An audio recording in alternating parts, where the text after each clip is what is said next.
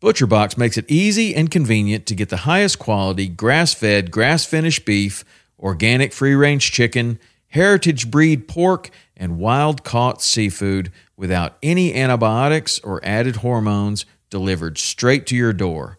For me, I love their ribeye steak with a smoke and reverse sear, their tender belly bacon, which is some of the best uncured bacon on planet Earth.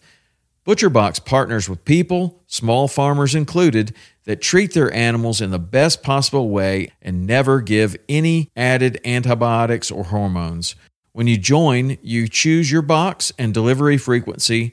You can cancel at any time without any penalty, and ButcherBox delivers amazing and fresh meat right to your door in a 100% recyclable box. For a limited time only, get free chicken nuggets for a year and 10% off your first box when you sign up today and use the code WP. That's a 22 ounce bag of gluten free organic chicken nuggets in every order for a year when you sign up at butcherbox.com forward slash WP and use the code WP.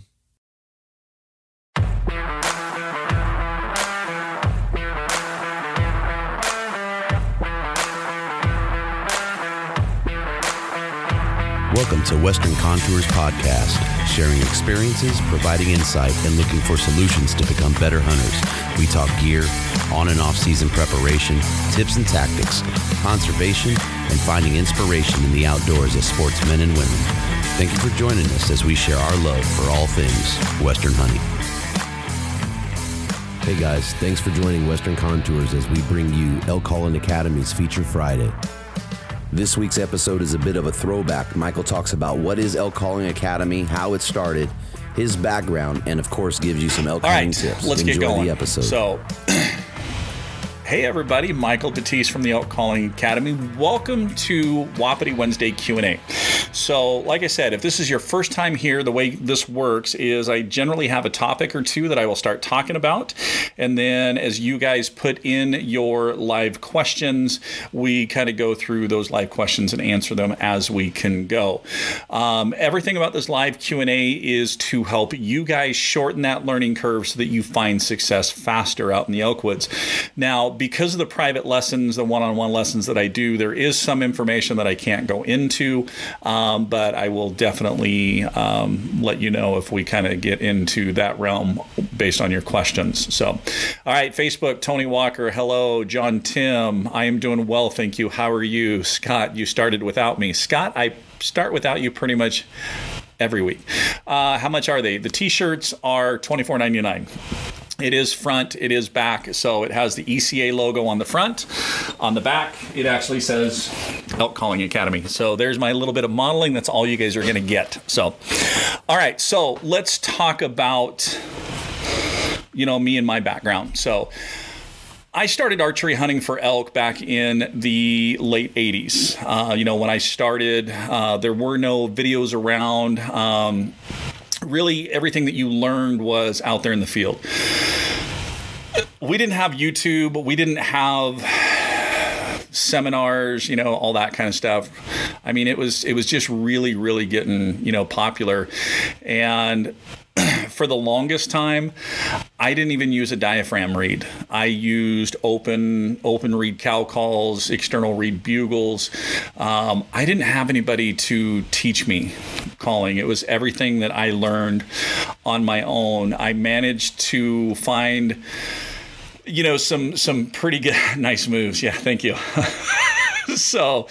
Um, you know, pretty much I learned was just trial and error out there. And it really wasn't until um, 93 or 94 when I moved to Idaho and got in with a group of guys. And that's when I really, really got passionate about elk hunting and really started, you know, learning diaphragm reeds and gagging on them and slobbering and figuring it out. And I managed to land a couple of positions within the hunting industry. Uh, you know, bugling bull game calls. It's now Rocky Mountain Hunting Calls, owned by Rocky Jacobsen. I spent 10 years with that company. Um, you know, Rocky's right hand guy, filming for the DVDs, traveling around doing sports shows, doing seminars all over the Northwest and up into Canada. I resigned from Rocky's company about five years ago. Uh, kind of acted as an independent for a little bit, uh, working with other call companies on developing their reeds. Um, some of those reeds are still on the market today. Then I took a position as pro staff director for Point Blank Hunting Calls, which is the old Larry D. Jones call company, um, and then just started working with you know other companies and you know, kind of funny story about how Elk Calling Academy got started is I got a phone call from a local archery shop here, and they said they had a guy come in that wanted some lessons and he was willing to pay.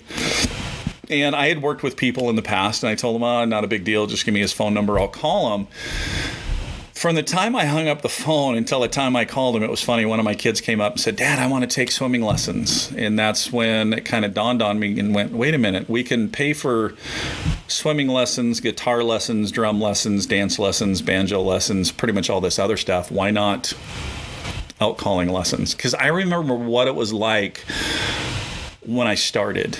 I just it would have been great to have somebody there to you know say hey do this or try that or it, it definitely would have lowered the frustration for sure. So so that is how Elk Calling Academy came about. It's basically sharing with you guys the knowledge that I've learned over the 30 years and have enjoyed tremendous success all on public land in multiple states states. I've hunted uh, Oregon, Idaho, uh, Montana, Colorado. Um, so I have hunted, you know, a few other states, and like I said, all on all on public land. So there's a few things that I've kind of learned over that time frame, and you know we, we we've talked about a few of them. Um, you know, definitely match your surroundings.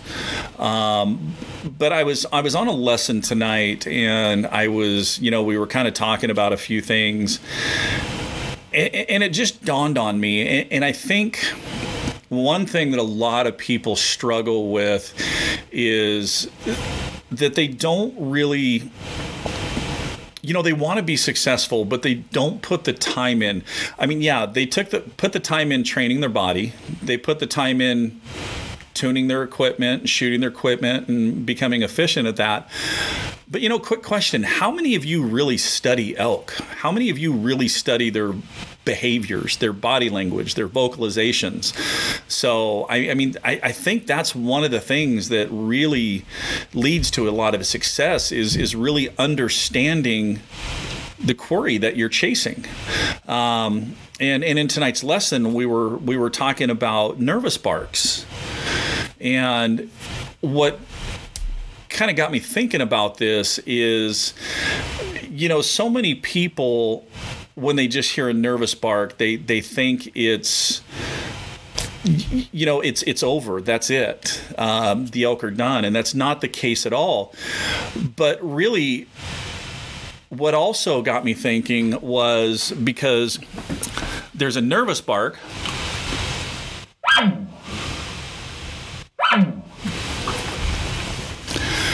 And then there's something else that's called a roundup bugle that bulls will do.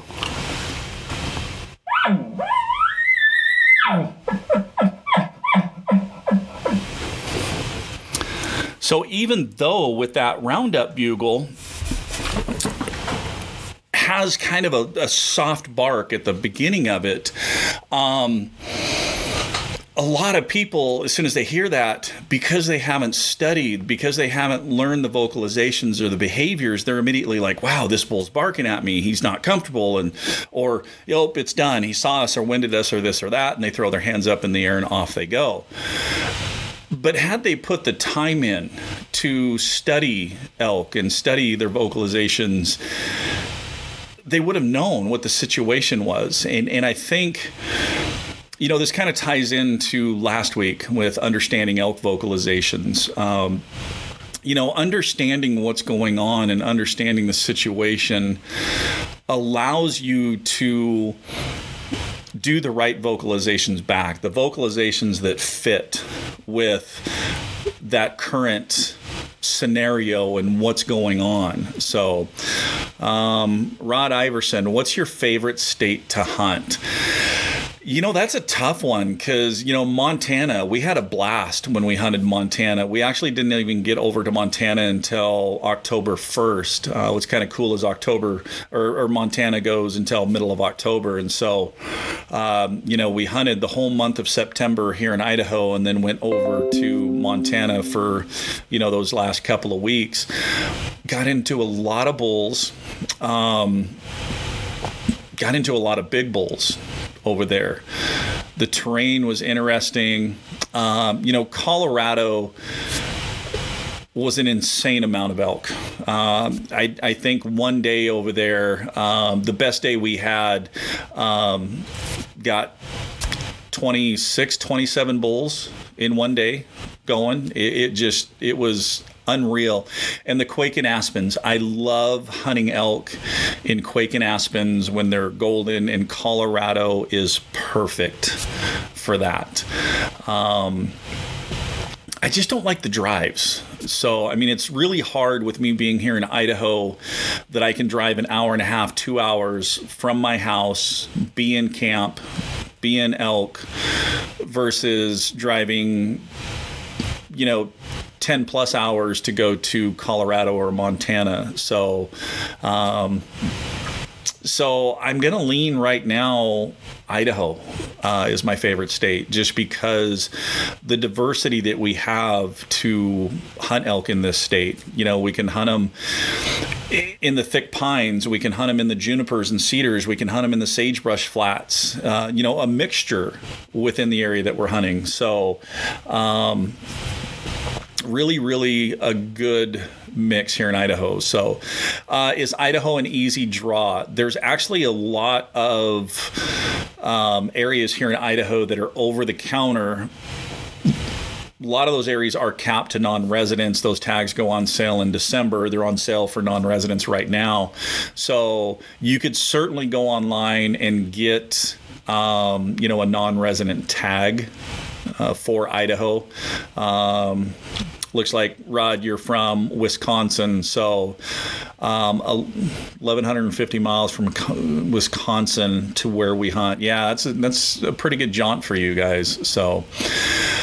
But that's the case with a lot of people, you know, in the middle part of the United States to the eastern part. You know, they have to travel quite a bit. So, and that's that's one of those things that you know doing the studying putting the time in making the most especially for you guys because that's that's a pretty good expense for you guys to come out to you know whatever state you come out here and hunt. Um, honestly, if I was going to steer somebody to a state right now, I would say, you know, for over the counter opportunities, Colorado, um, just because of the number of elk that are in Colorado.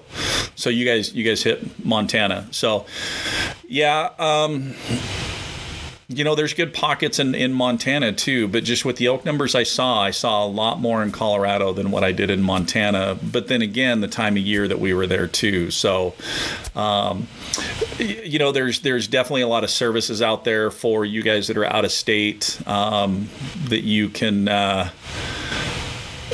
really narrow it down and find some good good information i would more say you know, do the uh, on on hunt. I think it's on hunt or Huntwise. I don't I don't remember. Anyways, but anyways, there's there's a program out there that really gives you guys some great information. So, Mark. Michael and I should hook up and go. Yeah, I know, Mark. We never have shared a camp together or gone. So, all right. Uh, Scott Schmid, lessons of well spent. Thank you. Appreciate that. The ever famous good one, Dave. Uh, I'm still learning. I study elk from early April to January. Uh, does the habitat affect vocalizations used by the elk, high desert versus pine or cedars? Uh, they're still going to be vocal. Um, you know, the thing is, is it doesn't affect their vocalization so much, Rich, as it affects their behavior a little bit more. Because when it's, you know, high desert and open, um, they can see a lot farther. So they can see where that elk is, you know, making the sound. They don't have to get as close as they do in thicker vegetation. So your setups are really, really critical. Um, when you're in more open areas like that, you really have to use topography, lay of the land, um, and I mean your setup is the most cru- crucial piece, anyways. Um, so you just kind of have to think a little bit differently when you're when you're more wide open. Go Hunt, thank you guys. Go Hunt is the app. So, all right uh, Boss Elk Hunter from Instagram, what's your favorite bow brand? You know, I've been a fan of PSE for years. Um, I have shot other brands. I was actually a factory shooter for Bowtech for a little while. Um, but PSE is just a, a, bow brand that I keep going back to. It, it fits my style. I, I, I did shoot Hoyt for a couple of years, I shot Mathews for one year. Um, but PSE really, really keeps drawing me back. Um, you know, currently right now I'm shooting the Carbon Stealth that they came out with last year. Although I will be honest, I am really curious about the new Mathews Traverse. Um, I have a friend that was a die-hard Hoyt shooter and factory staff shooter for 20 plus years he actually just switched over to that um, Mathews Traverse this year after shooting it. So I'm kind of kind of curious. I definitely want to go in and, and shoot it. So PSE is the best show on the mountain. They make uh, they make good bows. So, all right, uh, Rich Sampson already bought archery tag for 2019, traveling from Minnesota. Very nice. Um, you know, best of luck to you guys. Safe travels. So, uh, Idaho Outdoor Addict, do you hunt any other game than elk? Absolutely. So, I'm out there all year. So, I, uh, um, you know, hunt turkeys and bear in the spring, um, you know, in the fall. Archery for elk is kind of my time. And then, you know, we rifle hunt for deer where I go with my wife and, and my kids. Um, you know, antelope hunting, do predator hunting during the winter. So, yeah, it definitely is any opportunity I can to get out there. Um, you know, spring turkey and spring bear, I actually use it kind of as early scouting um, for elk and always always checking out new areas, you know, while I'm out. So, but yes, definitely do hunt other things besides just elk. So I know down here where I do all this, I just have only elk. Uh, up in the living room, though, there's antelope and deer and bear rugs, and so definitely do get out after more. So, um, okay, so yeah, education, you know, kind of getting back on this. So, and since you guys were nice enough to help me with the Go Hunt app, um, the Go Hunt app is one of those things that I'm kind of curious how many of you will kind of research Go Hunt or even go to the fish and game offices for the state that you're looking at and start looking at harvest statistics, success ratios in the area that you're going. But also taking that a step further because I know a lot of states will give you a success percentage, but then they'll also give you a percentage of six point or larger within those harvests. So you can really get a good idea of the size of animals in these areas that you're looking at. But in the comment section down below or you know in the live chats let me know how many of you guys have actually picked up the phone and called a fish and wildlife biologist in the state that you were looking to go hunt or even you know for those of you guys that hunt your local state how many of you have ever picked up the phone and called a game biologist so let me know in the comments. Would love to hear. Uh, Mark, you need to draw a sheep tag in Nevada. I'll guide you. Yeah, I've got I've got a few things on my hit list. So, um, desert bighorn, Dall sheep, mountain goat. So, uh, let's see. uh, Sir, is it Sir Richter's? Okay. This year it seemed I was getting more responses if I was higher than or equal in elevation to the elk. Was it by chance or is this something? No, your your chances of getting response and also really calling in that bull are are going to be dramatically higher when you're on that same elevation or same plane with the elk. And that's that's one of those things that again, it kind of goes into understanding elk behaviors, understanding how they move. You know, if, if they're down in the bottom of a canyon feeding early in the morning and then they're working up onto the hillside and you go bebopping into that canyon in the morning, you know, late morning and you start tooting and, and, they haven't heard, you know, elk down there. They're all used to elk being up on, you know, their level you're, you're more apt to have them respond once you're up on that level because that's what they're used to. They're used to hearing elk up on that level. And plus, the fact that you're up on that level, um, you know, thermals are in your favor. Uh, it's more naturally relaxing for them because nobody really has the advantage. You know, there's not the higher ground, lower ground. You're kind of on that even keel. So that's the reason that you're getting more responses when you're kind of on the same elevation with them. So. Uh, hot sense. All the time, they're public servants. That's our job is to pass on pertinent information that you asked for.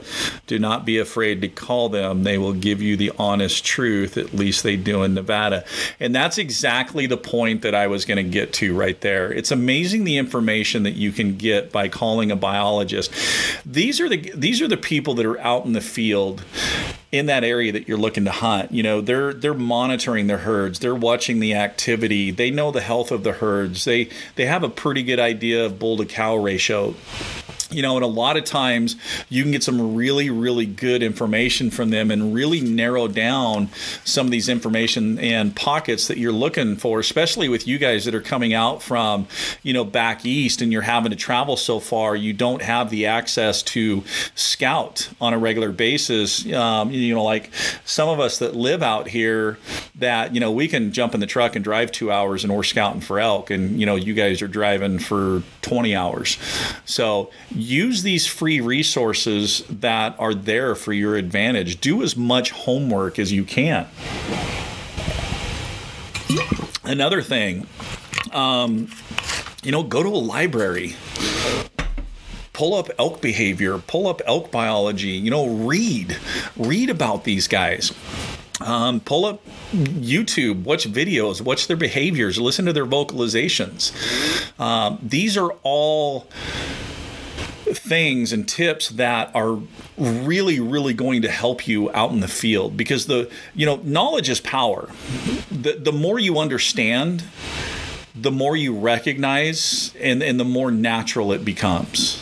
So um, you know we we talked about it last week um, you know with uh, the location versus you know the challenge bugle and the difference well, if you haven't listened to a ton of elk, you can misconstrue what's you know what that elk is is, is saying, and then you say something that doesn't even fit within the realm of of you know what you're trying to do, you know, the picture that you're trying to portray.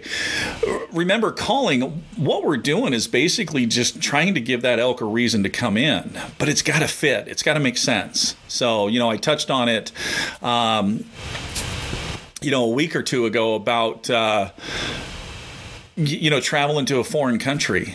Um, you know, where they don't speak English.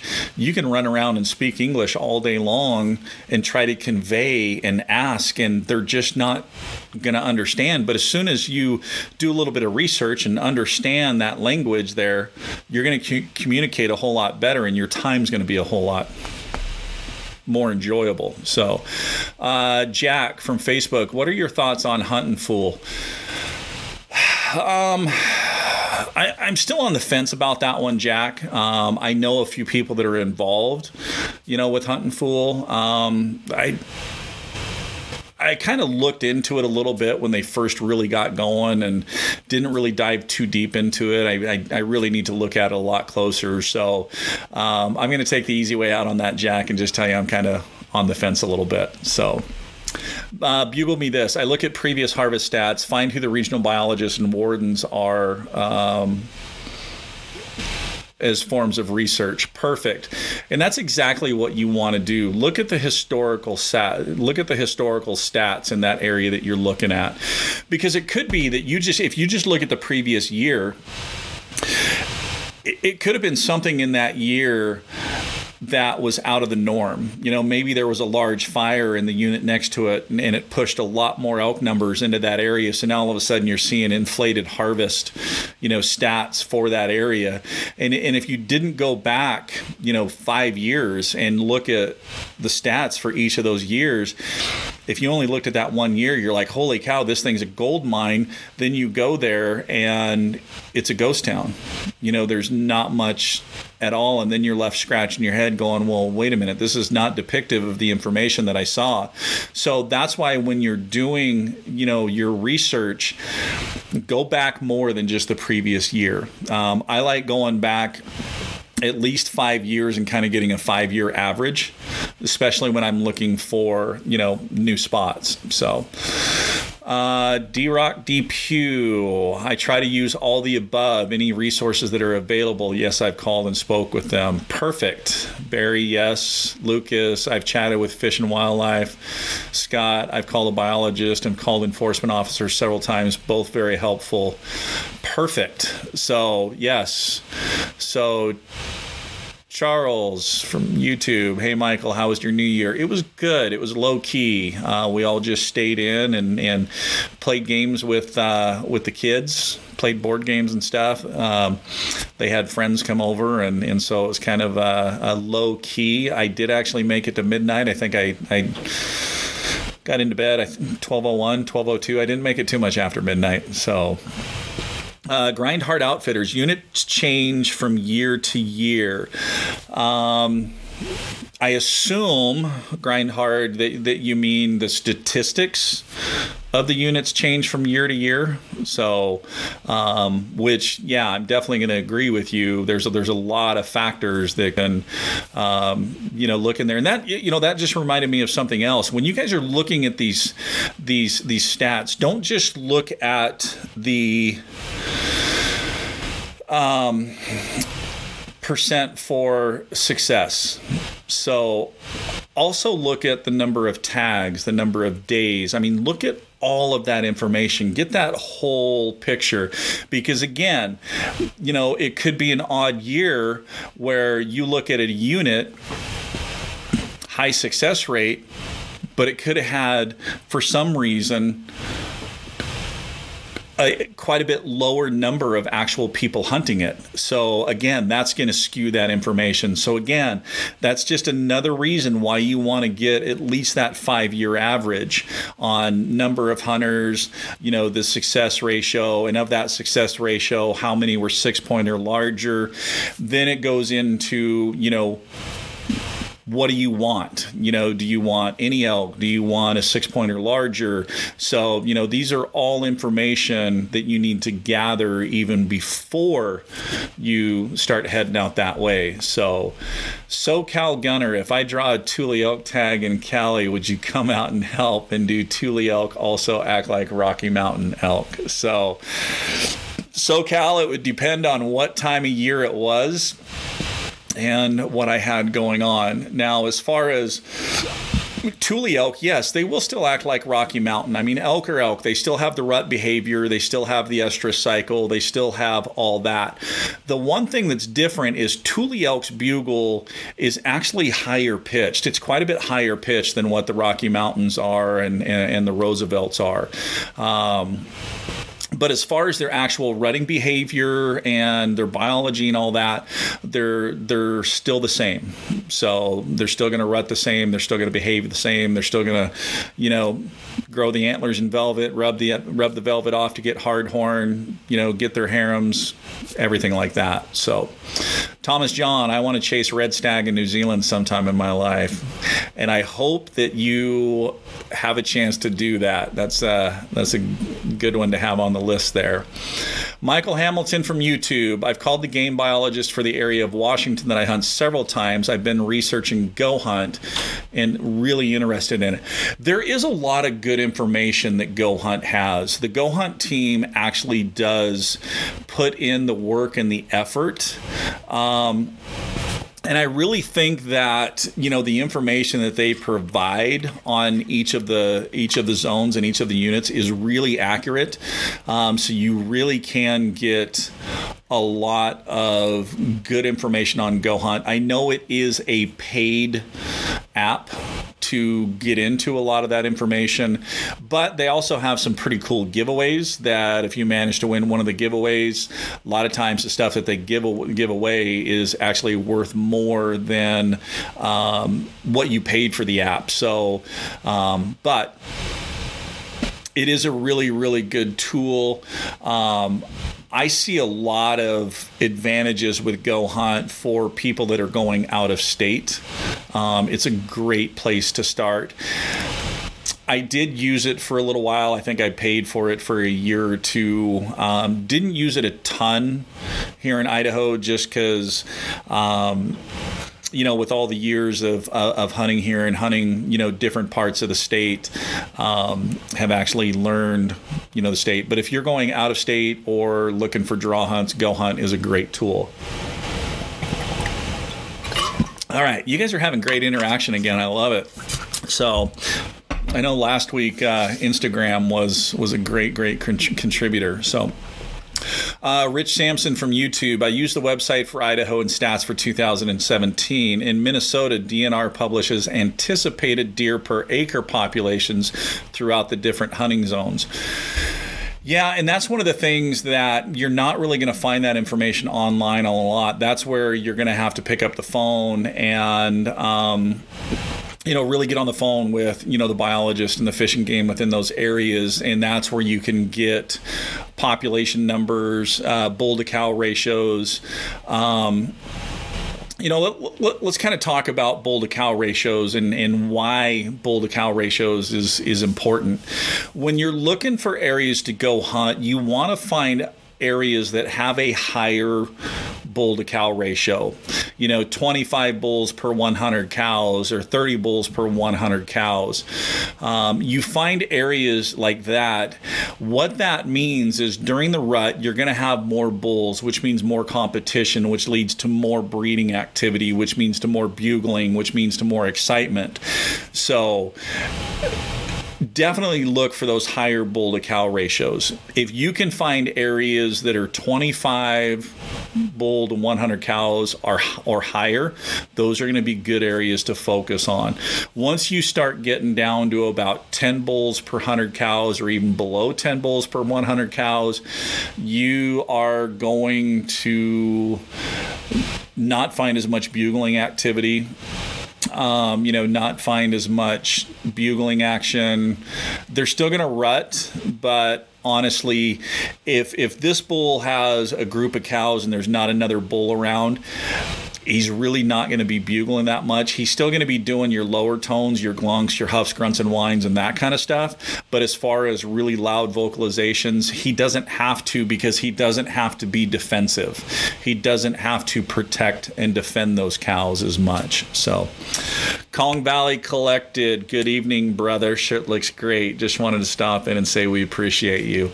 Jonathan, appreciate that. For those of you guys that aren't familiar over on Instagram, Kong Valley Collective is a group group of guys that are really put together to bring the fun back into hunting. And you know the values that you know a lot of you know we grew up with and and had with with hunting they're they're bringing that back. And right now they're doing 31 days of giveaways. Some pretty cool things they're giving away. So if you guys don't follow them on Instagram make sure you head over and follow Kong Valley Collective. All right back to the goodies. Andrew Walla, 35 hours from Texas. That's a long drive. Larry Bennett, I just got back from the Oregon Fish and Wildlife tonight. Had a good talk with them. Outstanding. And yeah, if you guys, you know, if if you can even go into you know, local fish and game, if you are hunting within your own state, and you're you're kind of curious about other areas, you can also go into the fish and game offices, especially I know here in Idaho, you can go in and sit down and a lot of these biologists will actually pull maps out and, and really give you some good, good information. So um, again, use these tools. Um, why is Washington State info not included on the Go Hunt site? I don't know. I don't think I. I thought Washington was on there. I guess I've never really looked uh, close enough to the Washington. Hmm. I don't know. Let me research that one, and I'll uh, I'll get back to you on that one. I don't have a good answer for that right now. So. Uh, Thomas from Facebook, I'm going out to Colorado this summer to scout with my hunting partner. Good luck to you guys. Have a safe trip bugled me this. My go to wildlife biologist told me that she liked how I asked questions, that I just didn't expect her to give me spots to hunt. Moral of the story be nice and don't feel like you're owed anything. Perfect statement right there. Before you call them, um, have your questions written down have a plan. What information do you want to get? You know, really, you know, research the area, go through the hunt stats, write your questions down, then get on the phone. You know, they're busy. So, if you call them prepared with your questions and do it in a friendly manner, and just have a normal conversation with them, you are going to get a ton of info. So, uh, Montvale DM me. Maybe I can donate some stuff. Did I miss something?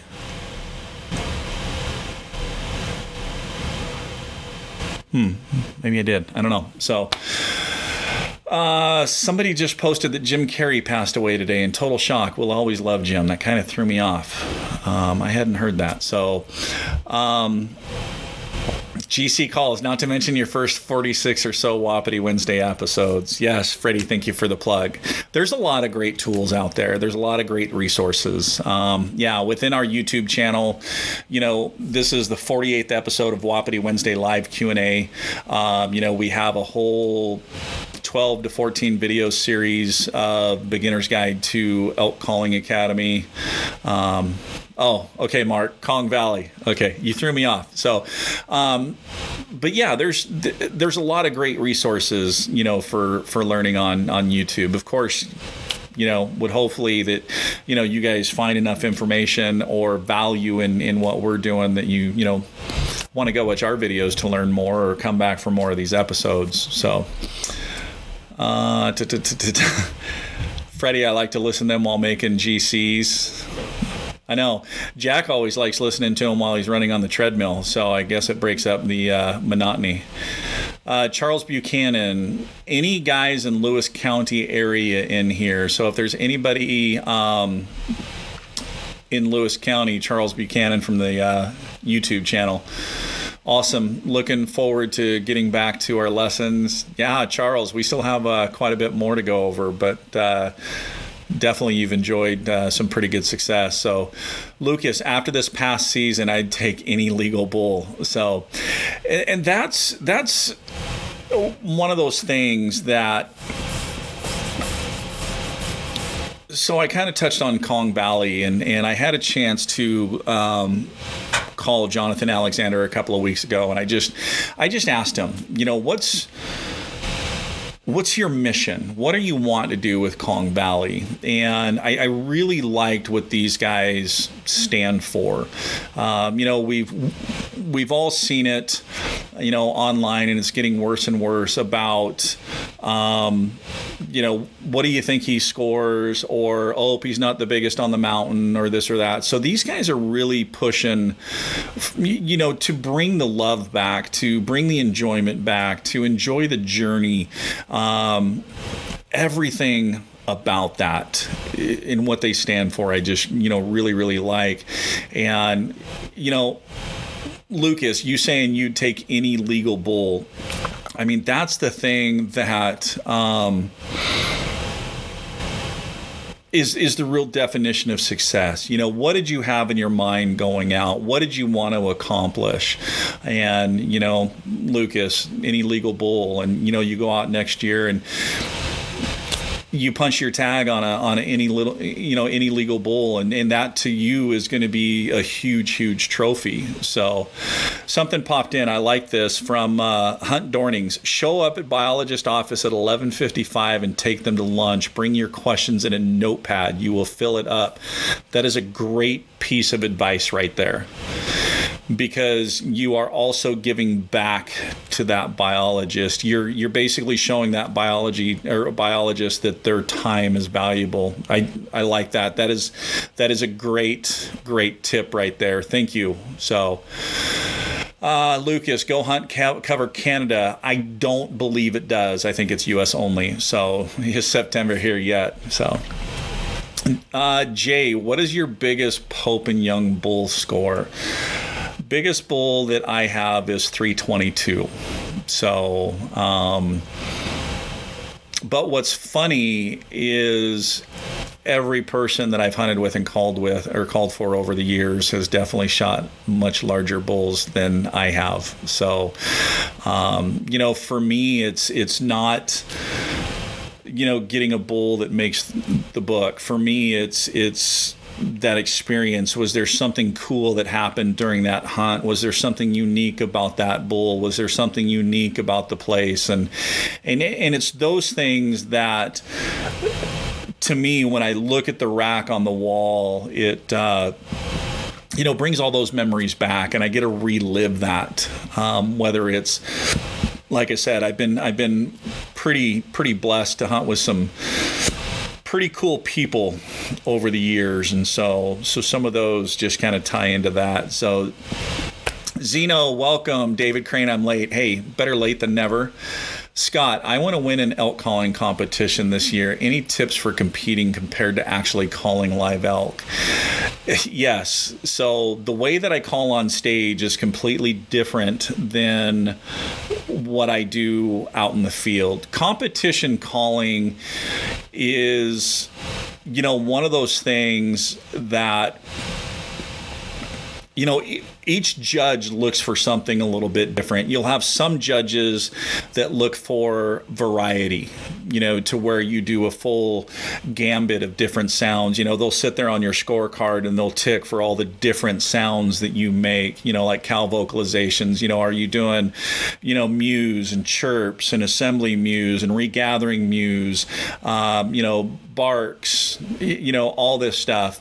Um, and then, you know, there's others that want to see control on the reed, that you have full blown control of it, that your note transitions are smooth, that you have the ability to, you know, control those notes going up, that you can hold those notes that they don't flutter if you hit a long high note. So, yeah, it definitely is a lot different, and and also you know the reed that I choose for competition versus you know what I choose for hunting is is you know a lot different too. Um, you, you know when I choose a reed for hunting, I want a reed that I have the ability to do, you know, the full gambit of sounds that I can do cow vocalizations, bull vocalizations. I have good control on it. It doesn't take much air. But in a competition, I will pick a reed specifically for cow sounds. You know, something that has, you know, good depth and good tone and and bugles. I want something that transitions easy but has, you know, good volume, um, you know, and good bottom end. And so, yeah, there competition calling is is something that is a whole different ball game um, you know, from calling out in the woods. I know I know some guys that are phenomenal competition callers. They're not that great elk hunters, and vice versa. I know some guys that are extremely successful, you know, out in the elk woods couldn't win a contest to save their life. So definitely something different. So Scott, uh, get a hold of me. We can kind of talk about some, you know, approaches for competition calling. So. Um, Chris, I sure wish work would stop interrupting my viewing. Sorry about that, man. So, Charles, will breeding sequence still work in low bull to cow ratios? It will. Um, I mean, that's that's the thing with the breeding sequence is it, it, it's one of those things that you know, like we've talked about, where um, the bulls recognize their vocalizations. They recognize the sounds that you're making are associated with the rut, and they they they recognize that. So, yes, it will still be effective. You may not get as much bugling action in return. You may get more slipping in quiet. So, Scott, I'm already a few lessons in and have some fresh Marcos in hand. Yes, on the Marcos. And Scott, make sure you really press that tape on the frame before you uh, really. Uh, really get to calling on it. So, Okay, bugle me this. No, he's not dead. Okay, probably a social media fact. Okay. Yeah, just uh, that kind of threw me off a little bit there. So, uh, what I miss? Work late. Jeremy, quite a bit. You're going to have to go back to the start. So, Charles, what do you think of Eastman's members' research? You know, Eastman's does a good job with their research as well. Um, when I kind of compared the two, I think uh, to me, I think I got more value out of Go Hunt than I did Eastman's.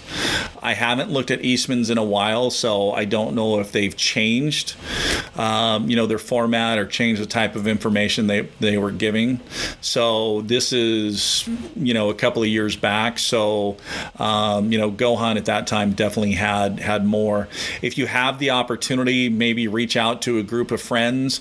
Maybe one of you gets Go Hunt, one of you gets Eastman's, you know, and you guys can can kind of um, compare um, notes from both of them and and just kind of you know get a good picture that way. So Andrew Walla, I have studied the Elk 101 program, most of what the Elk Nut has said, and Rowe resources. Elk Calling Academy is my favorite due to the well rounded education, not just calling, much appreciated. Andrew, thank you. Um, that is a huge compliment. Uh, you, you, know, one thing that I, I recommend to all the students when I talk about and, you know, this whole deal with education is, you know, go listen to others. You know, the other programs that you've you've mentioned there are some great resources as well. You know, Chris Rowe at Rowe Hunting Resources, he is a biologist, so what he brings in elk behavior on the biology back biology side of it is you know some great information. Um, but definitely, yeah, go check out others uh, if you have opportunities to you know go to seminars and listen to other people speak. Uh, I still enjoy going to seminars and, and listen. I'll, I'll I'll sneak in sometimes and, and sit there and listen to uh, the other guys. I mean, it's just it's elk hunting. It's talking elk hunting. So. Uh, Jack is ripped. He's a workout machine. Good stuff. I sit and make calls. Chunky monkey. Did you hear that, Jack? Freddie's calling you uh, calling you ripped. So all right, feeding my family is my main goal. Any bull that gives me the opportunity works for me. See that right there that is one thing that I absolutely love. Um, it's it's going out there with a purpose to feed the family. I mean, you, you know. John, we're the, we're the same way. Wild game is all we eat in our house. Um, it's just something that we've always done, especially with my wife having sarcoid, which is an autoimmune disease, which is treated with protein. Well, wild game's the purest form of protein. And we've all seen the memes out there a couple of times lately that, uh, you know what, wild game meat has never been recalled. So I like that. So, uh, okay. Hunt Dornings, just wondering on arrow weight with you and your hunting buddies high to low end. Um, Hunt, are you are you talking about what our arrows weigh? So, um, my arrows are about uh, right in that 460 to 465 grain range. So I am switching. I'm going to add about five more grains for this year. I'm not sure what the other guys are are, are running. So I think. Uh, I think I'm on the heavier end because I run more FOC. Um, I run uh, about 195 grains out front. This year, I'm going to bump that up to 200 grains um, just for more FOC. Um, for those of you that aren't familiar with FOC, let me know in the comments down below if, if, if you guys want to, you know, have an episode one of these nights where we really get into equipment and FOC and, and speed and all that kind of stuff. I would be more than happy to dive into that with uh, with you guys. So, um, but let me know if that's something that you would be interested in talking about. So. Uh, Jay, thank you. Very nice bull. Absolutely. So, Charles, I agree. Elk Calling Academy is amazing. Michael cares and loves to share his knowledge. You guys, you know, you guys know that I was going to talk tonight about giving away the champ, and and so you guys are just kind of buttering me up to. Uh, uh, pick a uh, pick a winner, aren't you? So, Danny, watch Corey Jacobsen's videos on YouTube. Yeah, um, go watch Corey's. Go watch, you know, Born and Raised. Go watch Chris Rowe. Um, any video, The Mountain Project. The Mountain Project has some great elk hunting videos that you can watch and learn some great elk behavior at. Uh, Chris Rowe has a YouTube channel, uh, Pure Elevation. So, um, Angry Spike Productions, Angry Mountain Productions. There's there's a lot of avenues out there that you can find and and really watch and listen to elk. So, Chris, Jack is a beast. Hope I can keep up with him. I thought he was trying to kill me before. Now I'm dead meat. So, um, James Coon, sorry man, I'm late. Helping friend hunt riding mule deer in New Mexico in the snow. What did I miss? You guys are awesome. You should run a contest for winning a hunt with you that's a tricky situation, Charles. I was actually going to do that a few years ago. Idaho has some really funny laws with illegal outfitting, and and so it's something that I'm really really careful about that um, I don't want to get tagged. I would love to be able to do that, uh, but just the the way the laws are written in Idaho, it just it I think I better stay away from that one. So, Scott, sounds like more lessons are in order. Freddie, you make it to Utah, I'll be there. Hey, Freddie, guess what? I already made it to Utah. So I will be in the finals July 11th through the 13th. So uh, you will be at Hunt Expo. Yes, I will. So as a cheerleader, dang it. Uh, David, this is off topic and something you really haven't touched on since I have been watching your episodes. What are you doing to stay in elk shape in general? I'm not getting any younger and would love to hunt until I can't move anymore. I know each person is at their different levels in hunting. I'm more of a backcountry guy, but I do hunt with guys that don't like hunting like that. If you could just break down general a workout that work on all levels, thank you. Yeah, David. Um, I haven't touched a, a bunch on it. Um, there's there's a couple of programs that you know I really support and I believe in. Um, one of them is iHunt Fit. Uh, neat thing about iHunt Fit, uh, they offer workout programs, and you can choose your workout program whether you're working out at home or working out at the gym. I do have a gym membership, but because of my schedule, it's really, really hard. So, here at the house, I have an elliptical machine, I have a Concept 2 rowing machine, an adjustable bench, adjustable dumbbells, some kettlebells, a couple of battle ropes, and I actually am just getting. Um, looking into ordering in some of the TRX bands for uh, you know body weight and support, and just adding another another level. Um, so I'm not one of those guys that work out seven days a week. Um, David, I'm I'm with you. Uh, I'm I'm turning 49 this year, so you know each each year I have to do more and more to you know get out there and hit the hills. Um, but I really like the the program that Matt Hartsky and the team at iHunt Fit puts out because it's it, it's fresh. It's not monotony. It's you're not doing the same thing. And I know Jack's been doing iHunt Fit, both the workout and the meal planning.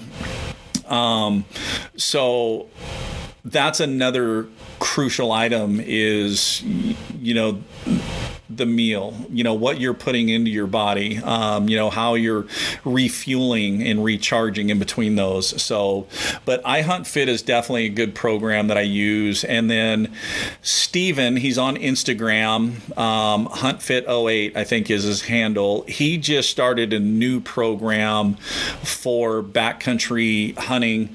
His program, so, okay, iHunt Fit really has seven days a week workouts. Um, even though I, I, get the workouts from them, I don't work out a full seven days. Um, you know, I normally hit four to five days a week. Steven's program is based on working out three days a week. It also does have daily meal prep. Um, it has some coaching calls involved in it. Um, so, kind of some neat features on that one. Um, that one's $97 a month, um, but that's a workout program and a meal plan. Um, I know with the iHunt Fit, it's uh, you know roughly 25 $28 for the workout you know, for the four weeks. Um, I'm not sure what they charge for the meal prep. I know, you know, Jack does the the meal prep as well. So, the one thing, David, that I really find here lately is I focus a lot more on movements that um, kind of give muscle endurance. Um, you know, still getting muscle strength, but muscle endurance is is the bigger thing that I've noticed, especially as getting older. You know, out there, the endurance is a lot more. So.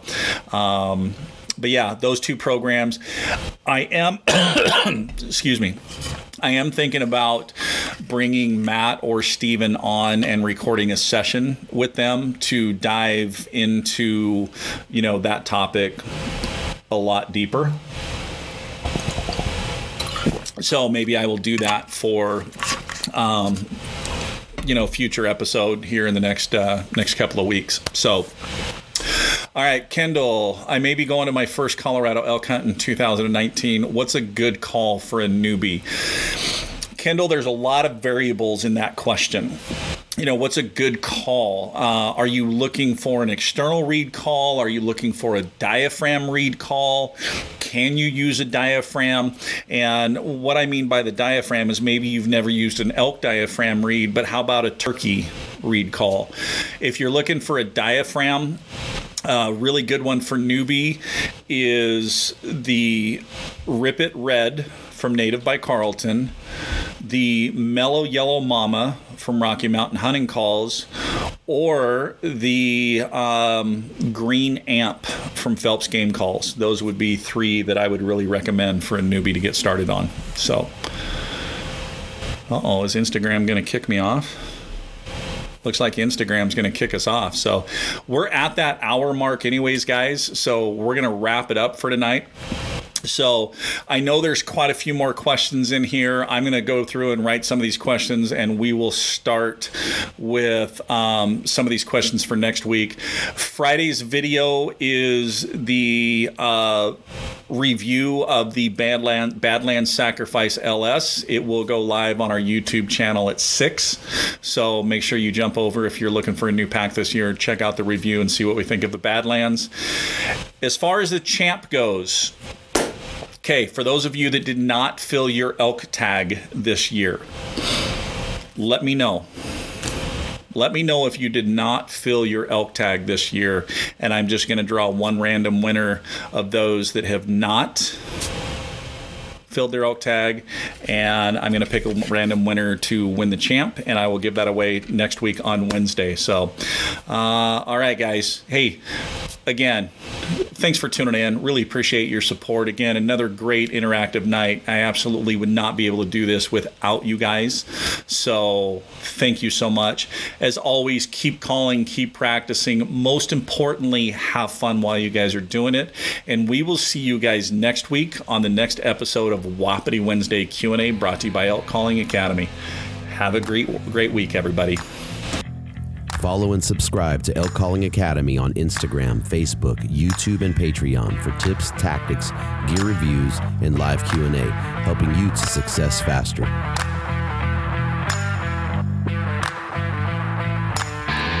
Thank you for listening. Follow and tag us on Instagram at Western Contours. Jump on iTunes, Google Play, and Podbean. Subscribe, leave us a comment, and don't forget to hit that five star rating. We appreciate the support, and until next time, lay them down.